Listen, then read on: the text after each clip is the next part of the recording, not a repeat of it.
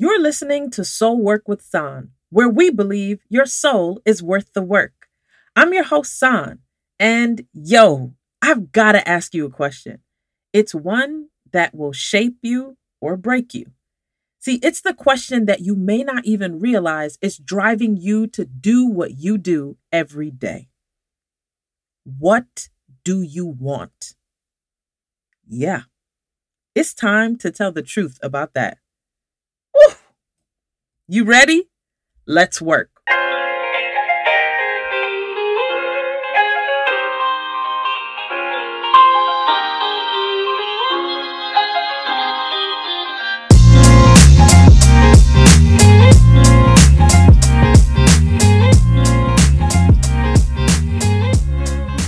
Hi, hello.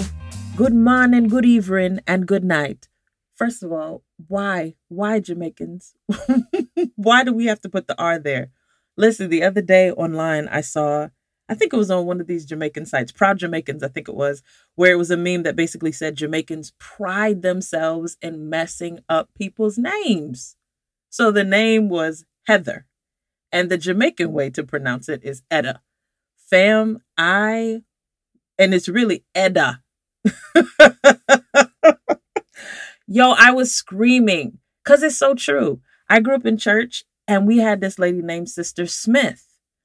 For years as a kid, I thought it was two people because I would see Sister Smith, understand Sister Smith, but nobody called her Sister Smith at church. Her name was Sister Simit. Like, what? what to this day? The name Simit, it's my favorite of all names. We have no more children coming through this passageway, if we ever do. I'm naming the kid Simmet just off principle. That's what it's my heritage. it's, it's literally my Jamaican heritage. Why do we do it? I have no clue. But we love to do it and it's funny. It's absolutely hilarious. So there's my little joke for the day. If y'all can't tell, I'm in a wonderful mood and I need to be because this topic is a little bit tough, right? But before we get into asking the question and diving deeper into that, and even asking about you and your soul, I want to do some quick housekeeping. Fam, I am so excited about season four, and we expect it to drop in November. So we're going to have this week's episode, next week's episode, and then there's going to be a two week break. So I'll probably put up two encore episodes, and I'm giving you that advance notice so that we're all prepared and on the same page. I am having a blast doing this podcast. I hope you can tell. I hope you can feel that through the audio waves. And what that looks like too for me is more experimentation. It's priority for me to make something that brings people hope and fun and value. So you're going to hear some tweaking with certain things, parts of the show in season four, while we work on making sure that your experience with the show is exceptional. That's something, that's a goal. It's not there yet. I'll be the first one to tell you that, but that's where we're headed. And it's also why I'm constantly inviting you to share your feedback with me. Now, I'm going to be honest with you, anytime I publish something publicly, like a show or even a blog post or something like that, the desire to run and hide or take it back, it comes rushing in like the tide. Okay. It is why I am not the best when it comes to marketing my work, but we working on that too. Um, and this is why I've said it before, but it bears repeating. The fear of being wrong and strong will have you out here wrong and strong. So, since feedback is our friend, I'm open to tightening up any loose ends that you may see. So, here's the part where I drop the email. My email or my IG, my DMs are open. You can share any feedback that you have, any comments that you have, any questions you may have.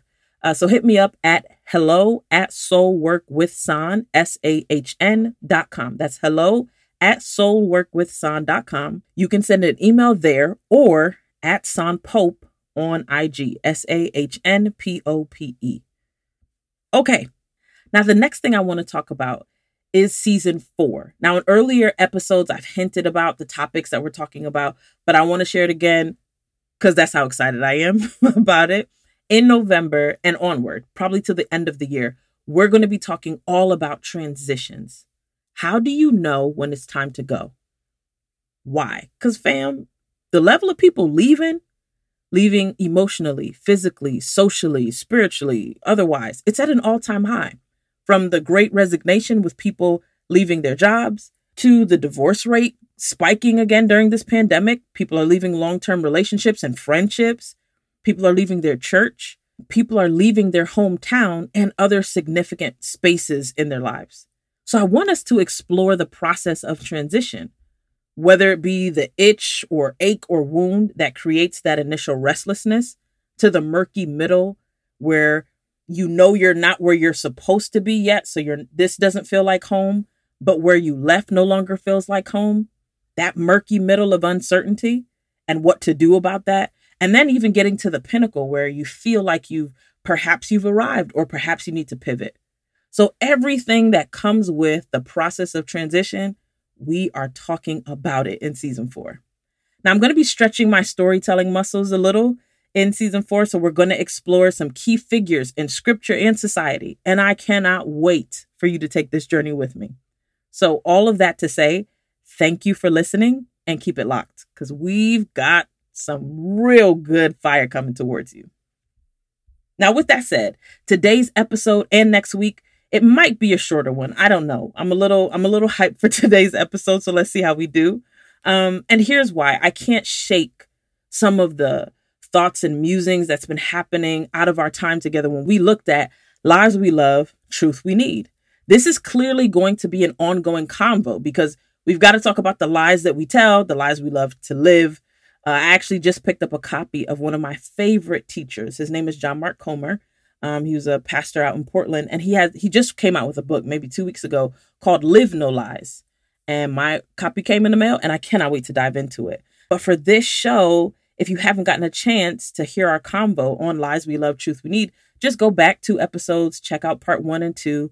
Nothing wrong with catching up, but that'll help provide context for the parenting episode we did last week, and the next two episodes this week and next week.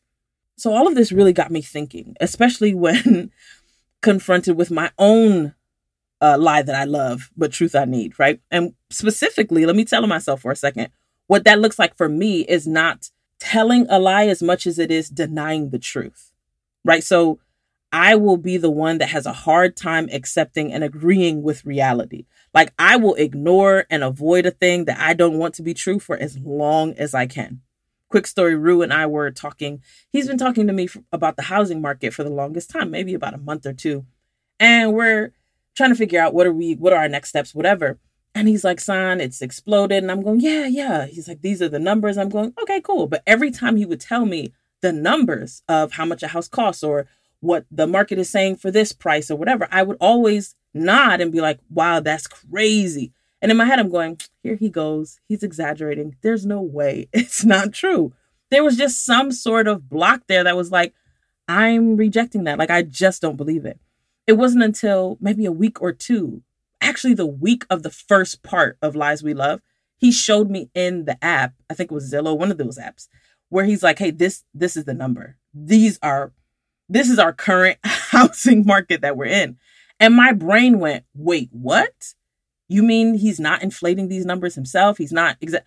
No, this is the actual truth, son. You've been avoiding it. And it seems like a simple thing until it's a more serious topic of a truth that you just have to face, right? So that kind of ignoring and avoiding of the truth is a terrible thing to practice in your soul when it comes to good decision making and walking in wisdom. So if you notice, if you've been following along in my stories, you'll see that I'm heavy in Proverbs lately because Proverbs are fitting to tell you the truth, unavoidable. But then it'll also give you the instructions on how to get wise. It doesn't leave you in the lurch. And so I'm doing the work to actively embrace the parts of truth that I don't like because I don't want to end up a fool. But I also don't want to practice, I don't want to pass down this practice to my kids right? So we're working on that. And I'm purposely being transparent here with this moment because God forbid we do this show on soul work. And I'm only sharing like objective or distant ways that we can get whole. And I never take the medicine or share my own wounds myself. Like gross. We we don't do that here because everybody's getting free, including me. Okay? All right. So here's my whole point with it it got me thinking of where are the spaces and places in our lives that we're not always honest, but it's not so obvious. So next week, we're going to talk money. This week, I want us to talk wants, desires. What do you want? Let's chop it up real quick.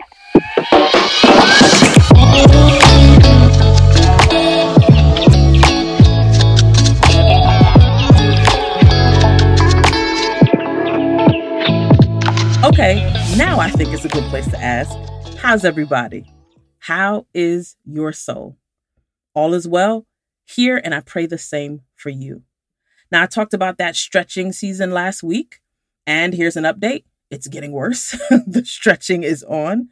Um, Rue and I are in this place where we're constantly asking ourselves, what do we want? Not what we think we should want, not what other people want for us, well intentioned as that may be, not even what do we want so we can finally feel what we want to feel. That makes sense? But we're really asking the question, what do you want? Right? There's this dope book called You Are What You Love by James K.A. Smith. I've referenced it before on the show. And it talks about how it's not what we say or even the things that we do that matters as much as it is what we want. Because it's our desires, our wants that actually form us. And this is affirmed even by Jesus because to keep it a buck, whenever he'd walk up on someone, he would typically ask them just that What do you want? Do you want to be made well? Do you want to be made whole? So we're in this space. Um, we were just talking about this morning about good problems, right? Decision making. What do we choose? And just trying to ensure that in all that we do, it's actually aligning with what we want. Now, fam, this is wild because a few years ago, my former Pharisee self, I would have seen all kinds of red flags, if you will, or things wrong with even expressing this, right? The idea that we can tell God what we want. But first of all, who else can we tell our deepest desires to? And then why would scripture tell us that he'll grant us those desires? Now, hear me healthily. I promise you, I'm not going anywhere crazy because I'm not describing the wants of the flesh. So, lust of the eye, lust of the flesh, pride of life, that's not what we're talking about. That's actual just carnal, fleshy fleshness, right? What I'm talking about are wants that flow from a relationship with God. So, if I'm positioned as a secure child of God and I'm walking his way, then the wants that I want, he wants me to have. That makes sense. That's scripture. He'll give us the desires of our hearts, right? Of our renewed hearts. So I think the point here that I'm trying to make about the truth of wants, the truth of our desires, is that it's okay, number one, to have them. And then it's okay to have confidence in our walk with God. This is not to be confused with arrogance or entitlement, right? But it's weird. Y'all, y'all ever seen some of this weird stuff in church? I'm seeing it. Here's what I'm saying we have a lot of saints that are walking around with this false modesty as if that's a fruit of the spirit or that God doesn't see beneath the veneer of that fake humility. Or, and this is my favorite, that by pretending to not want something, but secretly pursue it, and then we turn around and make the public attainment of said thing look like, oh my goodness, it was the Lord's doing. Right? Y'all, y'all following me here? Here's an example. So you have someone who says, Who, me? Uh-uh. I don't want to be a pastor or a prophet or high title in the Lord's church. But you done signed up for all the courses. You're in all the seminaries. You're reading all the books. You're going to all of the conferences of the great ones so that you can perhaps be in the midst when the waters are troubled, be called, and then be next. So then when it happens, we go, Oh my God, Jesus did. I had nothing to do. I don't know if we feel like that makes us seem more significant. I don't know if that makes us, I don't know if we're just repeating what we saw a lot of our elders do. But can we stop that, please? Because it's not, it's not in the Bible. It's not. And here's also what that means. That kind of skillfulness, it implies that we've been taught wrong about what it means to desire or want right. And and part of that is that we keep using Old Testament wineskin within a New Testament wineskin framework of kingdom living, but that's another podcast for another day. Here's my bottom line we are most in agreement with God when we stop cowering and hiding and calling that humility. Because there is such thing as holy ambition.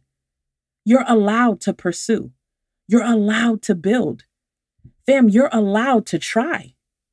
Now you can see Esther and Joshua and Daniel and Paul and Solomon and Nehemiah and Lydia and plenty of others in scripture and out for more details on this. And stop putting our hands in the future of people who have their own discrete ambitions. Selah sugar is true. There's this scripture in Proverbs, right? Let me wrap this up.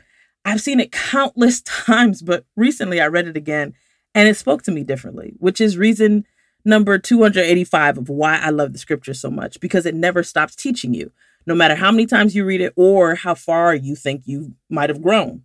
Here's the passage Proverbs 19:21. It says this Many plans are in a person's heart, but the Lord's purpose will prevail. Now, I've heard this growing up as a kid, heard people say it, heard people even preach on it. And I thought initially that this passage was a slight against planning. It was almost like you may have your plans, but God's plan finna supersede. So don't even plan. That's that's the culture that I kind of grew up in, right? Fam, there's nothing further than the truth. It's not.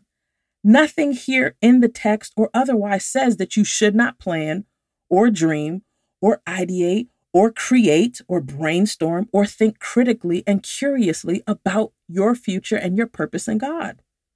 Like that's a the ability to do that is God given. It shows that we're made in his image. It's evidence of that. What's crazy is when you study this passage, it implies it's in our nature to do just that. It's what we want. And this makes the ending statement of that passage so true because in all of our dreaming and planning and creating, it is God's purpose that will prevail. Fam, this is good news because God is good and he can be trusted and has an impeccable track record. So his plan is going to be best anyway. And second, God doesn't take away our gift of dreaming and planning that he gave to us in the first place in order for his plan to prevail. You feel what I'm saying? And if I'm rooted and committed to following him, casting down a plan that wasn't his will, it will only heal and help me in the long run. Now, it doesn't mean it won't hurt and that I won't cry. It doesn't mean that at all. But it does mean that I can trust God for a hindsight I don't yet have. When I remember all the other times He's led me His way and how much richer, sweeter, and deeper my life has been because of it. Yo, this is why walking in the truth of God's love is paramount. Because when you know you're loved, you won't have to defend your dreams. Instead, you'll either exchange them for better ones or realize that the ones that you already have now are the ones he gave you. Okay, I'm wrapping up here, fam. I hope you're picking up what I'm putting down, though. I, I really do hope y'all are with me on this one because I think for far too long, especially within our demographic of whether it be Pentecostal holiness, COGIC, all of that, all are welcome. I mean, everybody's welcome. But within our church culture, I'm seeing that a lot of what we've been taught about God and faith and healing and wholeness and even following Jesus, a lot of the stuff we were told holiness looks like, we can't find that in scripture. Those days of playing with people and pushing agendas that are not scripture, those days are done. Now, perhaps the teaching was well intentioned. Perhaps there was another dastardly agenda. It doesn't make that ignorance any less harmful to the people. Because the fact that people can proclaim Jesus as Savior and still walk around lacking the benefits that come from that relationship based on how it, he was taught, that's harmful. And the fact that when I even say benefits, people will walk away thinking material things. Oh, I'm a king's kid, so I should have a house and clothes and cars and VIP and the ability to flex on my haters and call that favor. No, fam, that's just as harmful. Now, I've already given the disclaimer in the past that God is not against us having nice things, He's against nice things having us. So here's the rub we've got to reclaim the narrative of righteousness, peace, and joy in the Holy Ghost. Why? Because that's the kingdom of God. And if Jesus describes that as the kingdom of God, then we've got to ask, what does that really look like? How can we live that way? Where will our wants lead us when we're crystal clear on our calling, which is living out the kingdom of God? So, all of that to say, of course, there are going to be moments where you start off wanting things that are not of kingdom interest. Of course, our desires are going to be wayward. We were born in sin and shaped in iniquity. So, this is no surprise. But the beauty of the gospel is its ongoing transformative power, also known as the sanctification process. Following Jesus reveals the truth about desire. That first, we've got to lay down our former desires, grieve it, cry about it, release it, do whatever you can to let them go. Hebrews talks about laying aside those weights and sins that stumble and trip us up. And sometimes those weights are nothing more than the distractions of disordered desires. They will only slow you up from the ultimate joy that you'll get to experience in Jesus. The next step for that, you lay down your desires, then you trust God as He places within you new desires, a new heart, and renewed mind, a new worldview through which you can see others and yourself. God's going to give you a different burden and a different dream.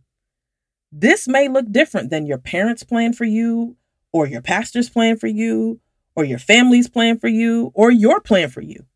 But if you've heard the Lord, you've confirmed it in His word, and you have trusted counsel, take the green lights and go, fam. There is nothing you will ever sacrifice that He won't replace with better. That's the book. You will never regret a renewed mind and a newfound devotion to following Jesus. Yes, you will have bad days, seasons even, where you're more uncertain than you are certain, where your heart is going to break and your soul will cry. But life with Jesus will always be infinitely better than life without him. That's a fact. When you let what he wants for you be what you want for you, he'll give you what you want. Why? Because those wants will cause you to be more like Him. And that's the truth. Thanks for letting me be with you today, fam. If this episode brought you some hope or blessed you in any way, will you share it with your friends? You're also invited to subscribe to the show if you haven't, so that you can get more episodes delivered freely to your device each week. I'd be so grateful if you'd leave a rating and review because it helps us to grow the show. Thank you. Now, sahnpope.com is the website, S A H N P O P E. That's the website. If you haven't checked it out already, please check out my latest ebook. It is called Your Soul is Worth the Work. And it was written for the journeying soul ready to come out of bondage and move into freedom. It's up on the site along with some cool merch too. I'd love for you to check it out. Let's take a breath and let's keep the truth telling going. It's where our freedom resides. That's it for me. I'm signing off right here. Remember, you're only going to hear one of two statements on that fateful day. Well done, or depart from me. Let's live accordingly. Love you. Talk soon.